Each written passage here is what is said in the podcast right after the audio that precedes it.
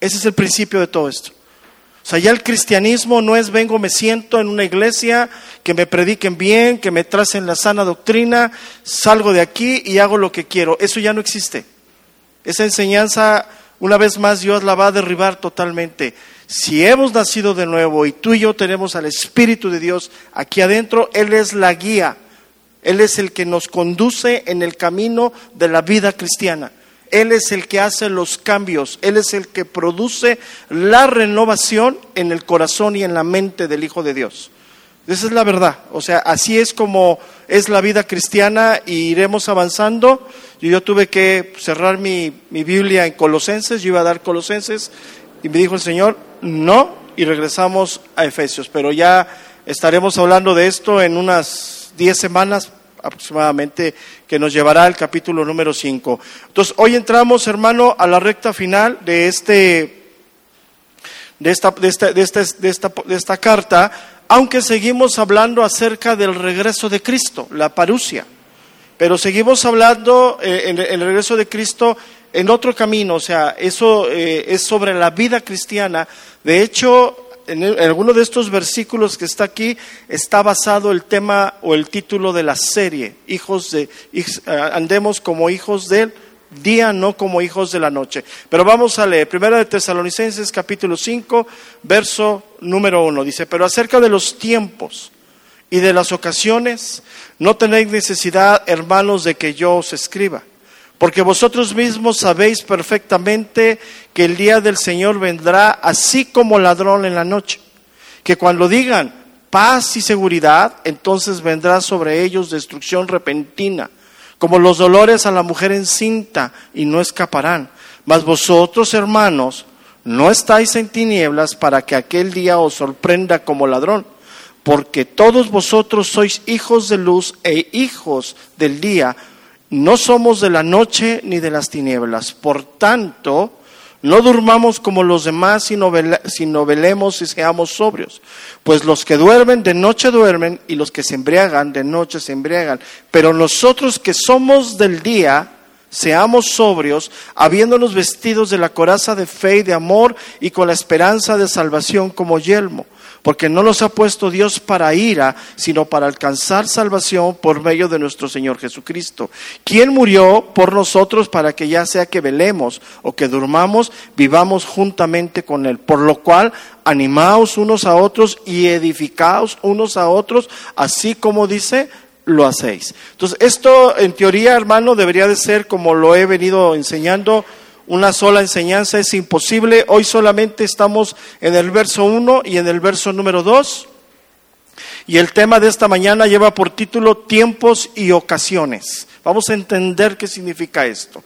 Entonces, hermano, ah, hoy Pablo entra a la segunda parte de lo que se conoce como la parusia, enseñándonos que el Señor vendrá de manera repentina, ¿sí? Y eso nos lleva a todos los creyentes a vivir una vida alertas y estar pues cumpliendo los deberes como cristianos.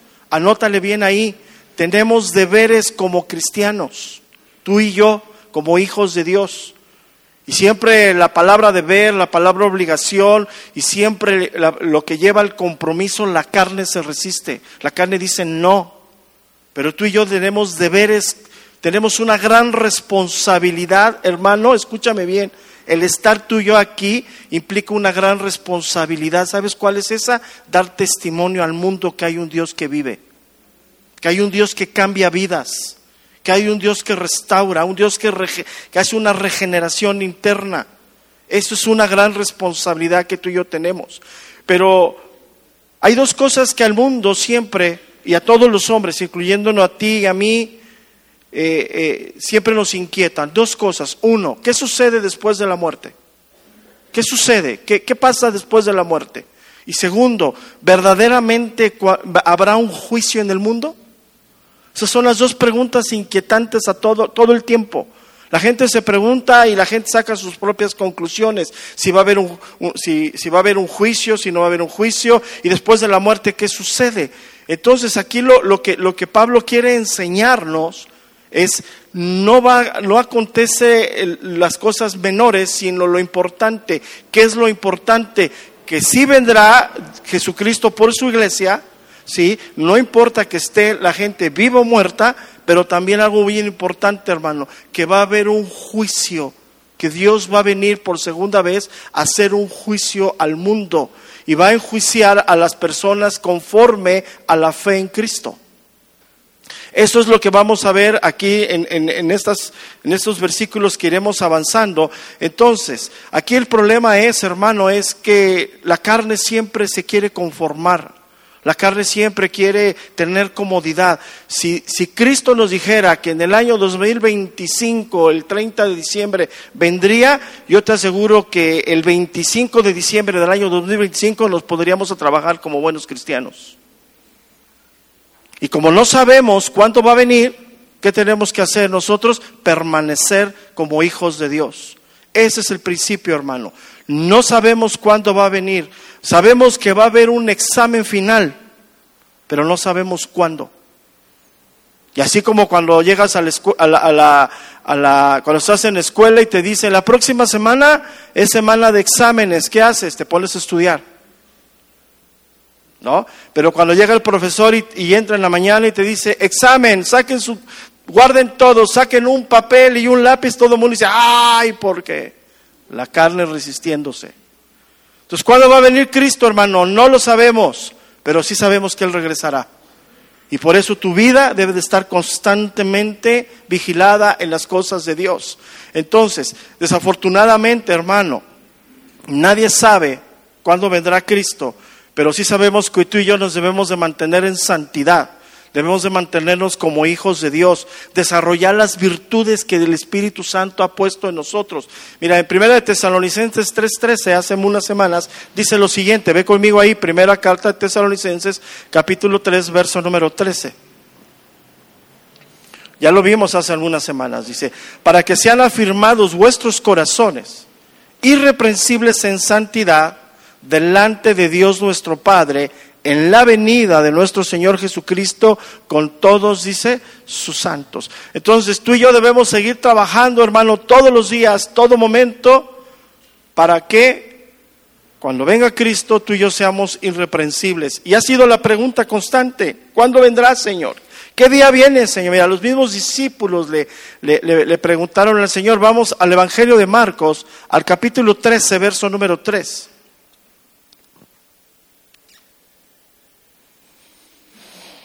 Marcos 13:3.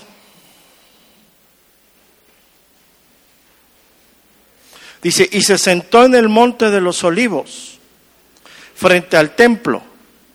Y Pedro, Jacob, Juan y Andrés le preguntaron aparte, dinos, ¿cuándo serán estas cosas? ¿Y qué señal habrá cuando todas estas cosas hayan de cumplir? ¿Sabes cuál era la intención de ellos aquí? No, estaban tan preocupados, hermanos, de cuándo iban a suceder las cosas. ¿Sabes qué les preocupaba a ellos? Que, que Dios les avisara cuándo para unos días antes prepararse para el regreso del Señor. Y hoy seguimos igual, hermano. Mira, una de las cosas que el hombre, escúchame bien lo que te voy a decir, ¿eh? Una de las cosas que el hombre natural, el hombre sin Dios tiene, es el mínimo esfuerzo. El hombre sin Cristo vive haciendo el mínimo esfuerzo. Todo lo quiere fácil, rápido y gratis. Todo. El hombre espiritual debe de ser un hombre perseverante. Son grandes diferencias. Por eso Dios no nos dice cuándo porque nos hace Él espirituales. El que nos dio la vida espiritual es Dios. Y el hombre espiritual es un hombre perseverante. El hombre natural es el hombre que quiere hacer, está en el mínimo esfuerzo. Todo, si tiene que sacar seis para pasar la materia, ¿qué hace? Saca 5.9 y va y habla con el maestro. Ay, una décima, profesor. Una, una. Le traigo un trabajo. Y así somos, escúchame bien hermano, así está la iglesia el día de hoy, esperando, sabe que Cristo regresa y diciendo, ¿cuándo? ¿Cuándo regresará? Para hacer el mínimo esfuerzo. Y el hombre natural quiere estar cómodo, relajado, que mira, si, si, si estaba yo el otro día viendo a la, a la, a la Comer, a la comercial mexicana que tienen hoy el, el 2 por 1 el 3 por 2 el 4 por no sé qué, y la gente comprando, yo vi, un, no sé si fuera a vender, pero una señora, una señora llevaba como 100, 100 paquetes de papel de baño. O sea, dije, si los va a vender, qué bueno, ¿no? A lo mejor tiene una tienda, ¿no? Dijo, pero imagínate que vas a llegar con 100 paquetes de cuatro rollos en tu, a tu casa y dónde los guardas, ¿no? Y cuando te los acabes ya pasaron dos años, pues ya se fue la promoción. Pero así razona la gente. El mínimo esfuerzo, lo fácil. Entonces, hermano, aquí lo que Pablo nos, nos está enseñando es que no hay fecha para el regreso de Cristo.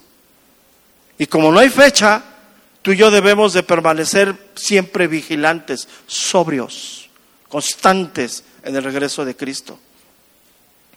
Entonces, a nosotros, hermano, no nos debe de importar cuándo va a ser el examen. Lo que nos debe de importar es que sí va a haber un examen. Y que aquel que prometió regresar, va a regresar y que no nos ha dicho cuándo, entonces tú y yo debemos de seguir permaneciendo en la obra de Dios. Mira, vamos al Evangelio de Marcos capítulo 13, verso número 32.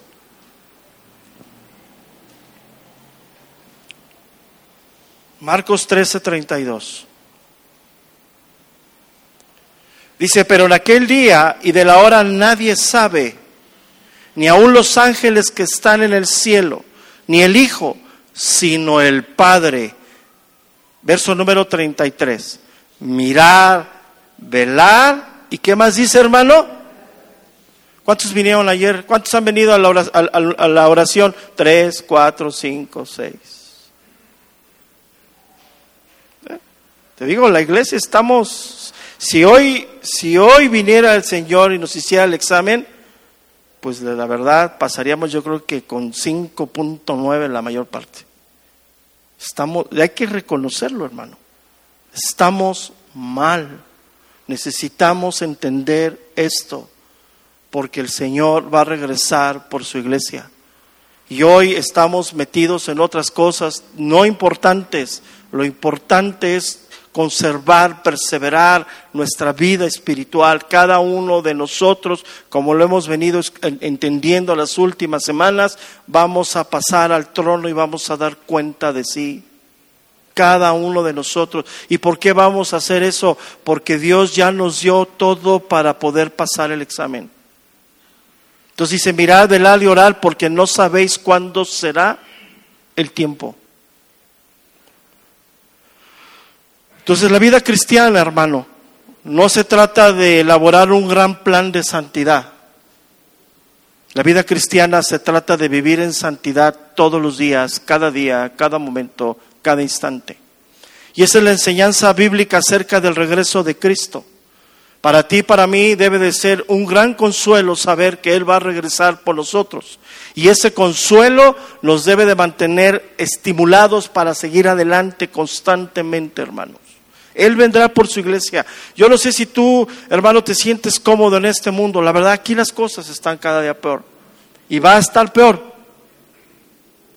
Entonces, para ti, para mí debe de ser un estímulo saber que Él vendrá por nosotros y mantenerlos vivos en eso. Entonces, debemos de vivir una vida sosegada, una vida entregada a Dios, ¿sí? Y, él, y el Señor mismo habló sobre esto. Mira, vamos al Evangelio de Mateo, capítulo 24, verso número 45. Mateo 24, 45. Ve conmigo ahí.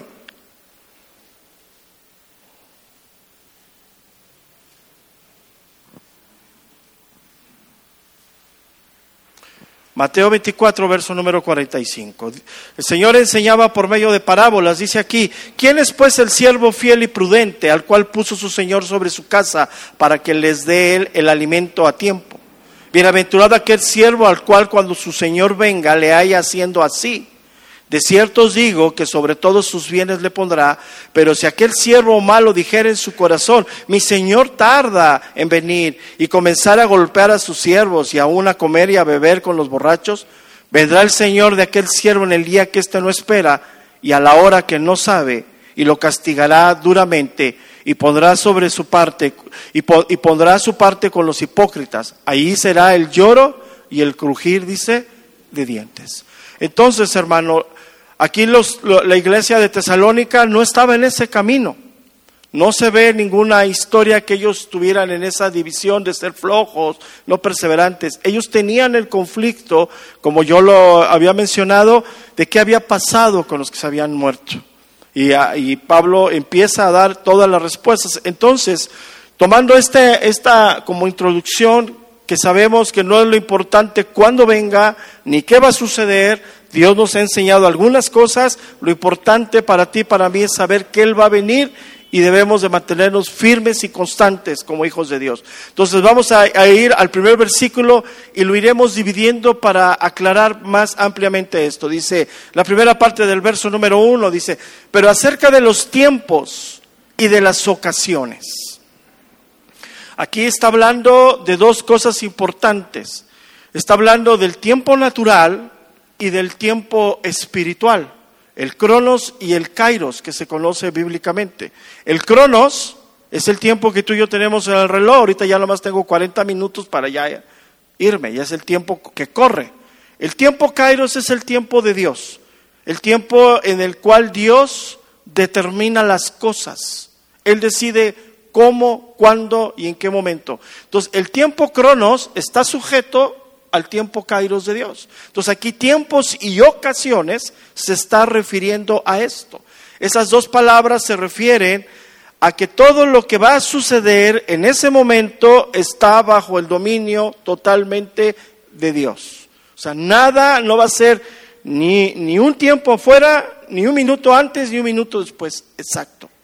Y todo lo que acontezca en ese momento Dios tiene el control total de las cosas. Entonces, sin embargo, eh, eh, a nosotros, a nosotros no nos corresponde saber cuándo. Lo único que nos interesa es saber que Él vendrá. Regresemos al libro de los Hechos, al capítulo 1, al verso número 7.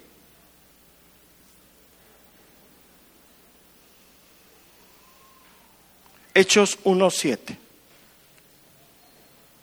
Y él les dijo, no os toca a vosotros saber los tiempos o las sazones que el Padre puso en una sola potestad. Entonces, hermanos, a ti y a mí no nos corresponde saber cuándo, pero sí nos corresponde entender que Él vendrá. Entonces, esto que está diciendo aquí el apóstol Pablo cuando dice eh, la escritura aquí, pero acerca de los tiempos y las ocasiones, se está refiriendo a lo que se conoce bíblicamente, escúchame así, bíblicamente como el día del Señor. Nosotros erróneamente, erróneamente decimos que el domingo es el día del Señor, erróneamente porque no hay un sustento bíblico, ¿sí? Aunque lo hacemos de manera cultural, tradicional, refiriéndonos que el domingo nos concentramos todos aquí para para oír y recibir del Señor. Bíblicamente, el día del Señor se conoce cuando el Señor regrese con todo poder, con toda majestad y con toda gloria. Ese día Él va a manifestar todo lo que Él es y va a venir a hacer un juicio a las naciones. Entonces, eso se conoce como el día del Señor. Entonces, aquí cuando Pablo está hablando de tiempos y ocasiones, se está refiriendo al tiempo que le corresponde solamente a Dios. El primero es el tiempo cronos y el segundo es el tiempo kairos. Que, apunta, el segundo apunta hacia, hacia las cosas que van a acontecer, pero que solamente le pertenecen a Dios. Entonces, el primero es cronológico, o sea, tiempos es cronológico y el segundo ocasiones significa algo que es cualitativo. ¿Qué quiere decir cualitativo? Que trae cuestiones que van a suceder en ese momento, que solamente en ese momento se va, van a suceder esas cosas. O sea, va a haber unas características especiales en ese momento. Como lo vimos hace algunas semanas, Vendrá con todo poder, con bocina, con trompeta, o sea, eso lo va, ese, ese día se, será. Y ese día, bíblicamente, hermanos, se conoce como el día del Señor, el día que todo ojo lo verá, el día que va a acontecer todo eso, es el día del Señor. Entonces dice, sigo avanzando en el versículo 1, dice, no tenéis necesidad, hermanos, de que yo os escriba. ¿Qué quiere decir esto, hermano? Quiere decir lo siguiente hay cosas, hermano, que es bueno que tú y yo nos mantengamos en la ignorancia. O sea, hay cosas que es bueno que tú y yo desconozcamos, pero hay cosas que no debemos de desconocer. ¿Sí me explico? Entonces, el día del regreso del Señor, o sea, la fecha, el momento, todo lo que va a ser, es bueno que tú y yo desconozcamos el momento. ¿Por qué? Porque nuestra carne tiende a acomodarse, tiende a hacer el mínimo esfuerzo. Entonces, si el Señor nos dijera cuándo regresa, exactamente el día y la hora, pues nos podríamos, como voy a utilizar una expresión muy mexicana, nos pondríamos las pilas dos días antes. Entonces es bueno que haya una ignorancia de cuándo venga. Hay cosas, hermano, que la Biblia nos deja en ignorancia y es bueno. Es bueno que tú y yo desconozcamos cuándo Él viene. Lo importante es que sepamos que Él viene. Entonces, en lugar de que nos pongamos, nos alistemos, vivamos constantemente preparándonos para el regreso. Entonces, aquí hermano, cuando está hablando, no tendréis necesidad, hermanos, de que yo os escriba, Pablo está diciendo, ustedes desconocen, yo también. Yo también desconozco, pero hay que estar preparados para el regreso del Señor. Y hay cosas, insisto, hermano, que debemos estar así. Hay, hay, hay cosas que no conocemos. Y es bueno, es bueno lo que Dios ha preparado para nosotros. Entonces, aquí lo que Él está diciendo es que como no sabemos cuándo viene, tenemos que estar constantemente trabajando en la obra de Dios. No sabemos cuándo va a llegar el momento. A lo mejor, como yo lo decía hace ocho días, nos agarra en el momento de la alabanza aquí, ¡bum! se empiezan a ir unos y otros se quedaron. ¿Quién dice amén? ¿Quién se quiere ir? ¿Quién se quiere quedar? Ah, el que está dormido dice, yo, yo no. Era para que se despertara, ¿no? ¿Sí me entiendes? O sea, así va a ser. O sea, vamos a estar a lo mejor en un momento de adoración, orando a Dios, clamando a Dios, viene el Señor y uno se queda, el otro se va. Entonces, como no conocemos, es bueno que hay cosas, mira, te lo voy a tratar de decir de esta manera. Hay cosas que Dios no nos va a aclarar. Hay cosas que Dios nomás nos enseña principios, nos dice que, que Él vendrá. Pero cuando Dios guarda silencio, es bueno que tú y yo sigamos en ese silencio y que nos preocupemos de las cosas más importantes. Dice el la segunda parte del versículo número, número 2, dice, porque vosotros sabéis perfectamente que el día del Señor vendrá así como ladrón en la noche. Aquí la palabra que da el equilibrio a todo esto es la palabra perfectamente. Esta palabra del griego significa diligencia, diligentemente. Entonces, el Señor, hermano, no nos dice cuándo vendrá, pero el Señor sí nos dice claramente que Él vendrá y tú y yo debemos de permanecer vigilantes. Mira, yo no sé si a ti te ha acontecido alguna vez que hayan entrado a tu casa, te han robado y después del robo lamentas el robo y dices, ¿por qué no puse una chapa más? ¿Por qué no puse una seguridad más en la ventana? ¿Por qué no lo hice? Si lo hubiera puesto, cuando, llegó, cuando vino el ladrón ayer en la noche, no hubiera entrado y no me hubiera robado mis pertenencias. ¿A cuánto les ha pasado eso? ¿Nomás a mí? No, a todos. O sea, es normal, ¿no? Llegas a tu casa y ya ves todo abierto y dices, híjole, ¿por qué no le puse una... Cuando rentas una casa, por ejemplo, lo primero que haces es cambiar la combinación de la chapa principal, ¿no? Llegas y pues todo, ¿cuántos tenían llave de eso? Pues quién sabe, ¿no? Entonces, se te olvida, llegas y pues ya tu casa vacía y te empiezas a lamentar. ¿Por qué no hice esto? ¿Por qué no el otro? Bueno, este tipo de enseñanzas es para que cuando el Señor venga, tú no te lamentes de lo que no hiciste. Porque ya no va, yo te hago esta reflexión aún en lo natural. Si le pones una chapa a tu casa que te robaron o le pones un candado, ¿el ladrón te va a regresar las cosas? Ya lo perdiste. Y cosas que tú y yo podríamos haber evitado. Que fue descuido, que fue olvido, que fue apatía, que fue indiferencia. ¿Qué más te gusta que diga? Desafortunadamente, hermano, ante la venida del Señor, así estamos como iglesia. Y el día que Él venga, muchos de nosotros vamos a lamentar su regreso. Porque deberíamos de haber hecho, deberíamos de haber tenido, deberíamos, y, y escúchame bien, la palabra debería en lo espiritual no existe. Aquí hay dos caminos, o hacemos o no hacemos. Y estamos hablando, y anótale bien ahí, hermano, estamos hablando de tu vida. No estamos hablando de la vida ni de tu esposo, ni de tus hijos, ni de tu vecino, ni del hermano que no quiere recibir a Cristo. Estamos hablando de tu vida. No sea que el regreso del Señor te llegue a ti como ladrón en la noche. ¿Por qué te encierras en la noche para dormir?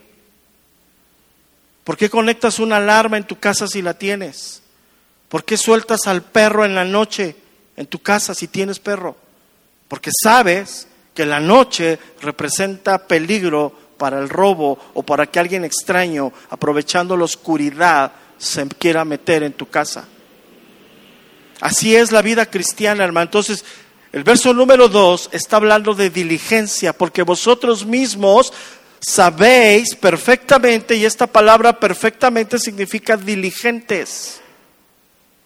Y yo quiero que me entiendas, hermano, la carne se quiere conformar, la carne quiere relajarse, la carne quiere el mínimo esfuerzo. Y así nos han hecho entender, nos han hecho entender mal la, gracia de Dios, la gracia de Dios la hemos entendido como algo que, que Dios va a hacer todo por mí. No, si, no es lo contrario, la gracia de Dios me capacita para yo poder vivir como hijo de Dios. Entonces aquí estamos hablando de la vida de cada uno de nosotros, porque el Señor ha advertido que Él vendrá en el momento menos esperado. Hay señales del regreso del Señor, pero no sabemos cuándo. Podría ser hoy, podría ser dentro de mil años, no lo sé. Pero mientras el Señor regresa, tú y yo tenemos una gran responsabilidad como hijos de Dios.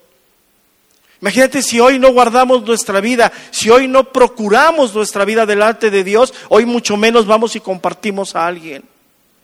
Por eso una de las áreas más olvidadas de la iglesia moderna es el evangelismo. Hoy no queremos compartir de Cristo, hoy no queremos llevar la palabra. ¿Sabes por qué, hermano? Porque eso representa deberes, eso representa obligación y no los queremos.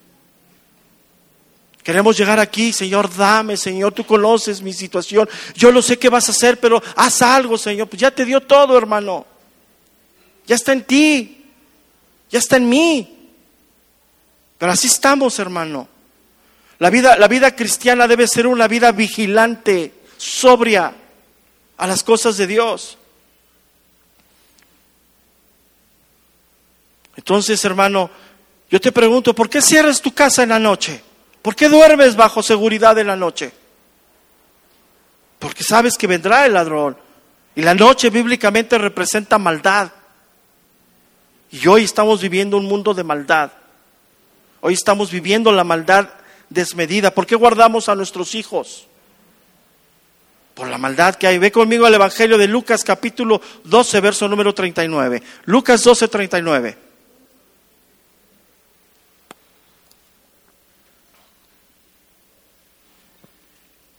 Ven lo que eh, estamos, estamos, estoy citando, hermano. La mayor parte son, son citas del mismo Jesucristo hablando. Lucas 12, 39 dice, pero saber esto, que si supiese el padre de familia a qué hora el ladrón había de venir, velaría ciertamente y no dejaría, no dejaría mirar, minar su casa. Vosotros pues también estar preparados, porque a la hora que no penséis, el Hijo del Hombre que dice, vendrá. Entonces, ¿tú qué haces con tu casa, hermano? ¿La vigilas o la dejas abierta?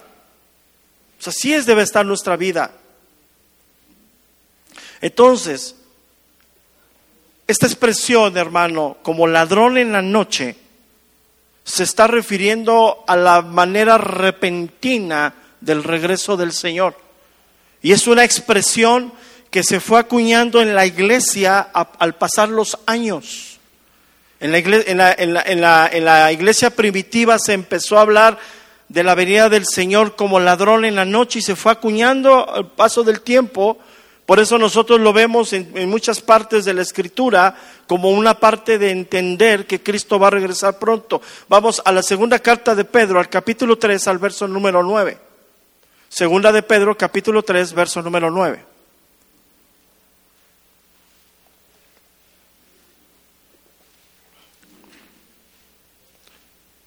Dice, el Señor no retarda su promesa, según algunos la tienen por tardanza, sino que es paciente para con nosotros, no queriendo que ninguno perezca, sino que todos procedan al arrepentimiento, porque el día del Señor vendrá como ladrón en la noche, en el cual los cielos pasarán con gran estruendo y los elementos ardiendo serán deshechos, y la tierra y la obra en la que ellas hay serán, que dice, quemada. Ahora vamos, Apocalipsis capítulo 3, verso número 3.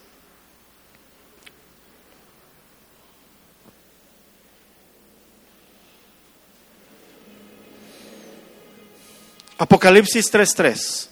Dice, acuérdate pues de lo que has recibido y oído y guardado y, guárdalo y arrepiéntete. Pues si no velas, pues si no velas, vendré, vendré sobre ti como ladrón y no sabrás a qué hora vendré sobre ti. Entonces, hermano, el hecho de que dice ladrón en la noche se conoce bíblicamente como un símil de la venida del Señor. Y a ti y a mí, hermano, el regreso del Señor no nos debe de llegar por sorpresa, sino es algo que tú y yo debemos estar esperando, ¿sí? algo que debemos de saber que Él vendrá, ¿sí? y, y desafortunadamente para muchos, para muchos, escúchame bien esto, para muchos, el día del Señor, el día del regreso del Señor, va a ser un día donde va a estar el lloro y el crujir de dientes para muchos. Por eso ahí lo leímos, regreso al texto que leímos, que veremos dentro de ocho días, dice el texto número tres, cuando digan paz y seguridad, entonces vendrá sobre ellos destrucción repentina, como los dolores a la mujer encinta, y no, ¿qué dice hermano? Soy la gente dice, ¿cuál juicio? ¿Cuál Dios?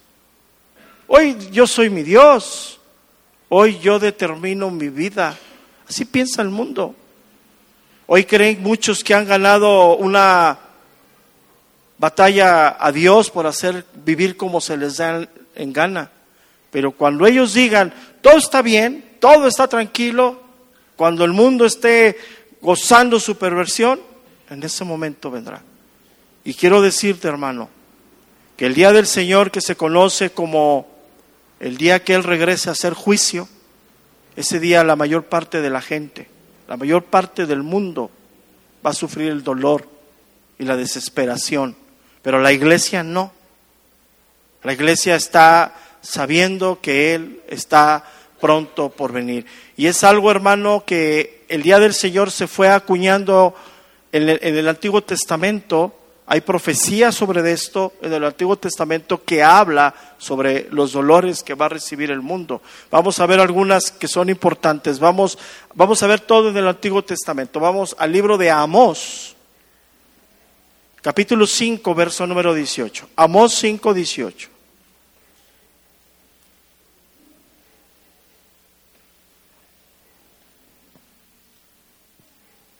Dice, hay de los que desean el día de Jehová. ¿Para qué queréis este día de Jehová? Amós 5:18 dice, será de tinieblas y no de luz. Y como el que y como el que huye de delante del león y se encuentra con el oso, y como si entrase en casa y apoyare su mano en la pared y le muerda una culebra. ¿No será el día de Jehová tinieblas y no luz, oscuridad que no tiene resplandor? Otra cita más. Vamos al libro de Isaías capítulo 13, verso número 6. Isaías 13, 6.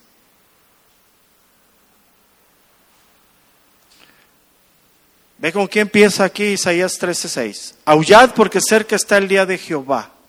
Vendrá como asolamiento del Todopoderoso. Por tanto, toda mano se delevitará y desfallecerá todo corazón de hombre y se hollará de terror, angustia y dolores se apoderarán de ellos. Tendrán dolores como mujer en parto, se asombrarán cada cual al mirar a su compañero. Su rostro, rostros de llamas. He aquí el día de Jehová viene terrible y de indignación y de ardor de ira para convertir la tierra en soledad y, y raer de ella sus pecadores. Ezequiel capítulo 30, verso número 2. Ezequiel capítulo 30, verso número 2. Hijo de hombre, profetiza y di. Así ha dicho Jehová el Señor, lamentad. Ay de aquel día, porque cerca está el día. Cerca está el día de Jehová, día de nublado, día de castigo de las naciones será. Y vendrá espada a Egipto y habrá miedo en Etiopía cuando caigan heridos en Egipto, y tomarán sus riquezas y serán destruidos sus fundamentos. El último, Sofonías capítulo 1, verso número 14. Sofonías, si está en tu Biblia, capítulo 1, verso número 14.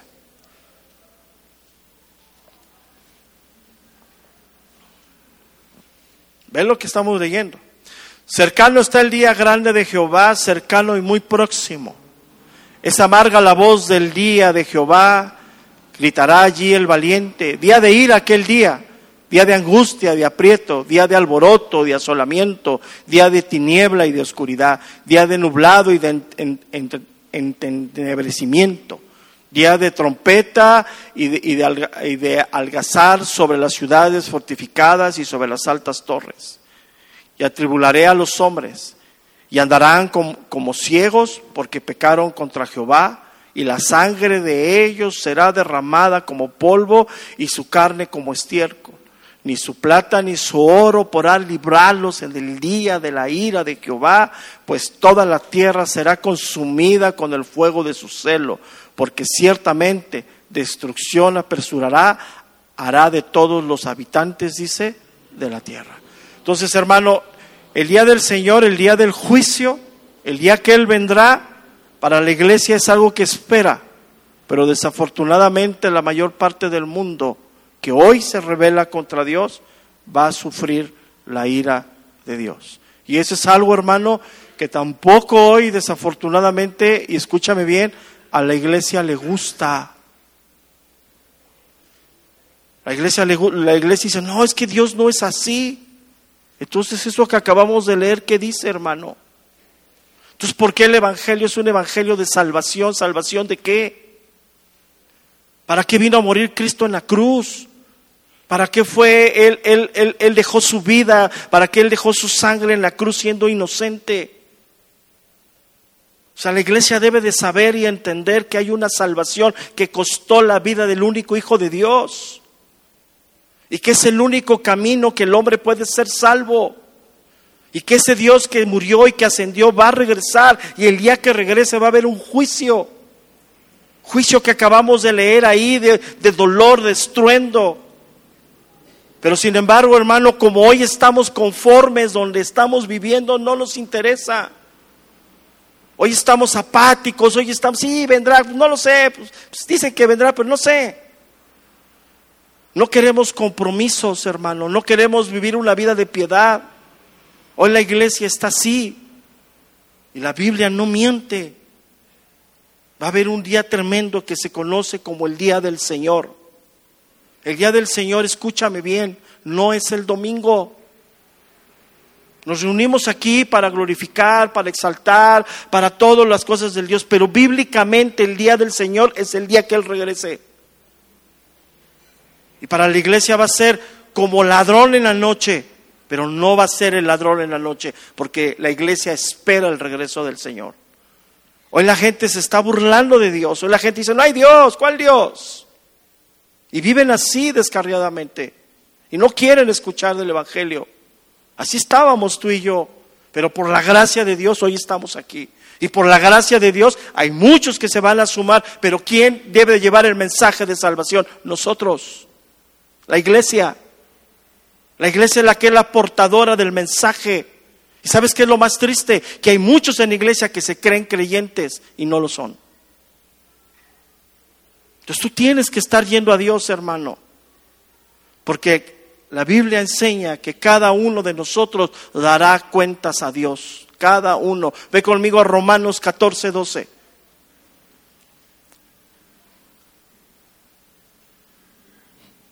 Romanos 14, 12. De manera que cada uno de nosotros dará a Dios cuenta de sí. Romanos 14, verso número 12. De manera que cada uno de nosotros dará a Dios cuenta de sí. Y te pregunto, hermano, ¿cuándo vamos a dar cuenta? No lo sabemos. No lo sabemos. Entonces, hermano, la mayor parte del mundo va a recibir la ira de Dios. Es una realidad y créemelo, ¿eh? O sea, no se me ven así. No, no estoy ni amargado, ni estoy enojado. Te estoy diciendo lo que es. O sea, yo quisiera decirte, todos se van a salvar. Si, si tú crees toda tu casa, yo quisiera decirte eso, pero no es verdad. Porque yo, aunque ah, yo también tengo hermanos en sangre que no creen, que se burlan de Dios, que desechan a Dios. Yo también estoy igual que tú, orando por ellos, pidiendo por ellos, rogando por ellos. Pero así tenemos que vivir, hermano, sabiendo que Él vendrá y el día que Él venga no va a haber ya más salvación. El día agradable del Señor se terminó. Vendrá el día del Señor con juicio a las naciones. Y es una verdad. Y tú y yo estamos fuera, ahí lo acabamos de leer, porque Dios no nos ha puesto para juicio ni para ira, sino para salvación por medio de Cristo. Pero ¿sabes cuál es el principio de todo esto? La comodidad, la, eh, la, ligereza de la iglesia hace que la iglesia no se activa en el Evangelio. Es normal. Hoy vivimos en, en apatía. Mira, no sabes cuántas cosas he recibido. Esto es para Dios y a los tres meses me la piden. Es que mi servicio es para Dios. Eh, pastor, quiero servirle a Dios y a los dos meses ya no puedo. Entonces, ¿era para Dios o para quién era? ¿Para quién era? Esa es la pregunta, hermano. Yo he puesto todos mis bienes para el Señor. ¿No sabes cuántas veces he escuchado eso? Y a los tres, cuatro meses lo quiero de regreso. Porque no, no, no, no, es que no, no. Me presionaron, me metieron a la oficina y me obligaron. Sí, ahí le decimos, una llave china para que confesara. O sea, dices, ¿qué pasa? Esa es la iglesia de hoy. La iglesia que dice, sí, todo, Señor, dame un buen empleo, un buen trabajo para dar a la obra. Y cuando el Señor te da, dice, no es mío. ¿Qué voy a dar? Que trabaje el pastor. Esa es la iglesia. Esa es la iglesia que hoy debe de renovarse.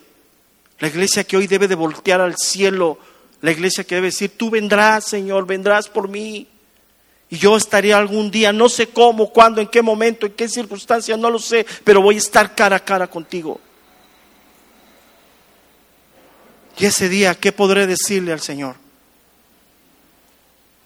Y créemelo, hermano, que yo quisiera decirte que toda nuestra familia se va a convertir, que, que como lo clásico, la Ciudad de México para Cristo, quisiera decirte, pero no existe eso. La mayor parte de la gente va a perecer en el día del Señor. Ve conmigo a Romanos 2.5.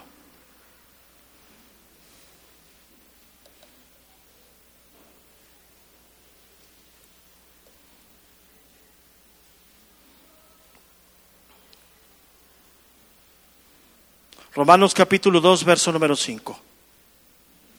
Pero por tu dureza y por tu corazón no arrepentido, atesoras para ti mismo ira para el día de la ira y de la revelación del justo juicio de Dios. Esas palabras, hermanos, son fuertes, muy difíciles. Otro texto igual. Ve conmigo Abdías, está en tu Biblia, Abdías 15. Abdías 15. Porque cercano está el día de Jehová sobre todas las naciones, como tú hiciste, se hará contigo. Tu recompensa volverá sobre tu cabeza. De la manera que vosotros bebisteis en mi santo monte, beberán continuamente todas las naciones, beberán y, y engullirán y serán como si no hubiera sido. Mas en el monte de Sión habrá un remanente que se salve y será santo, y la casa de Jacob recuperará sus posesiones. La casa de Jacob será fuego y la casa de José será, será llama y la casa de Saúl estopa y los, y los quemarán y los consumirán, ni aún ni, ni aún resto quedará de la casa de Saúl, porque Jehová lo ha dicho. Entonces, hermano, ¿qué te quiero decir con esto? El pueblo de Dios ese día será, será un pueblo vindicado, será un pueblo establecido, pero la mayor parte de la gente ese día perecerá. ¿Qué tenemos que hacer tú y yo? No sabemos quiénes se pueden salvar, no sabemos quiénes pueden perecer, pero sí debemos de llevar el mensaje de salvación. Pero ¿sabes por qué no lo hacemos? Porque vivimos relajadamente en Cristo. Vivimos tranquilos. Estamos aquí tranquilos, en paz. Señor, a tres semanas, gracias. Ya. Volvemos a la hamaca espiritual. Tranquilos. Rogando a Dios, Señor, dame, Señor, provéeme, Señor, esto. Pero no hay compromiso, hermano. Yo quiero que reflexiones. Porque si tú lees con detenimiento el verso 3 es muy fuerte que veremos dentro de ocho días. Dice que cuando digan paz y seguridad, entonces vendrá sobre ellos destrucción repentina, como los dolores a la mujer encinta y no escaparán. Dice el verso número 4. Mas vosotros, hermanos, no estáis en tinieblas para que el día os sorprenda como ladrón porque todos vosotros sois hijos de luz e hijos del día. No somos de la noche ni de las tinieblas. Entonces, yo quisiera decirte, hermano, que cuando venga el Señor para, va a haber mucha fiesta para la iglesia. Pero para los que han rechazado la fe, va a ser un día difícil. Y la Biblia, como lo leímos en Abdías, habla de un remanente y ese remanente somos tú y yo, la iglesia de Dios. Entonces, ¿qué tenemos que hacer, hermano? Predicar, enseñar el Evangelio, porque los tiempos y las ocasiones le pertenecen a Dios. ¿Cuándo vendrá? Puede ser que hoy sea el último día que nos veamos. Puede ser que el día de mañana uno de nosotros o parta con el Señor o el Señor venga. Así debe de ser constantemente la vida de la iglesia. Velad y orar. Pero hoy, hermano, estamos relajados. Nos han hecho entender que pues Dios tiene mucho, mucho que darnos, que ofrecer, sí, y ya nos dio todo. Pero tú y yo tenemos deberes y obligaciones como creyentes. Y lo que yo te quiero decir esta mañana, hermano, es que ya dejemos esa pasividad si nos volteemos a Dios verdaderamente. Porque aquí con esto voy a terminar. Estoy hablando de tu vida, hermano. No estoy hablando ni de la mía ni de nadie. Tu vida, la que tú vas a entregarle a Dios, la que, la que tú vas a estar delante del Señor ese día de frente. ¿Qué le vas a decir? Que por ser mexicano, que por la crisis, que por Morena, ¿qué le vas a decir? Por el dólar. ¿Qué le vas a decir? ¿Sabes qué, hermano? Yo quiero llevarte a esto esta mañana. Créemelo. No hay ninguna justificación delante de Dios que valga de la vida que hemos llevado delante de Dios. Ninguna. Hoy tú y yo estamos para ir a Cristo, arrepentirlos y retomar la verdadera vida cristiana. Reflexiona sobre lo que te dije. No hay ninguna justificación. Nada que valga que tú te pares hoy ante el trono de la gracia por fe y le digas, Señor, es que yo soy así por esto. Señor, es que yo soy así porque no tengo. Señor, es que, hermanos, ya no nos engañemos. Nada vale justificarnos delante de Dios. Porque toda justificación representa un corazón lleno de soberbia. Créemelo. Y así somos, tú y yo somos así. Buscamos justificarnos, buscamos en lo natural repartir para otros. Tú y yo tenemos que entender, hermano, que nada nos justifica nuestros actos. Lo que nos justifica delante de Dios es nuestro arrepentimiento como hijos de Dios. Y debemos de retomar la vida cristiana porque el Señor va a regresar por su iglesia. ¿Cuándo? Yo quisiera decirte dentro de tres semanas, hermano, vamos a trabajar. No lo sé. Entonces vivamos, hermanos, todos los días sobrios, velando, constantes, creciendo, todos los días. Es la única manera. Oremos a Dios. Padre, te damos gracias, Señor, en esta mañana. Gracias, Señor, porque tu palabra nos alienta, nos consuela, Pero también tu palabra, Señor, nos desnuda lo que somos. Tu palabra pone en evidencia nuestro pecado, Señor, porque es la luz de tu Espíritu. Pone en evidencia, Señor, nuestra apatía, nuestro conformismo. Pone en evidencia, Señor, todo lo que somos, Señor. Y hoy nos hemos vuelto una iglesia apática, Señor. Una iglesia que quiere recibir de ti, pero una iglesia que no quiere buscar tu rostro. Una iglesia que quiere estar contigo, pero una iglesia que no quiere caminar a tu lado. Perdónanos, Señor. Perdónanos, Señor, porque los tiempos y las ocasiones están en ti, no en nosotros. Lo único que hoy sabemos, Señor, que algún día vendrás. Y ese día será un día en el cual estaremos delante de ti, como hoy lo estamos por el Espíritu, en la fe. Pero ese día podremos verte cara a cara, Señor, y daremos cuenta de sí. No sabemos qué día será, Señor. Lo que sí sabemos es que vendrás. Y eso nos debe de mantener firmes y constantes. Nos debe de mantener, Señor, en esa comunión, en esa unión contigo.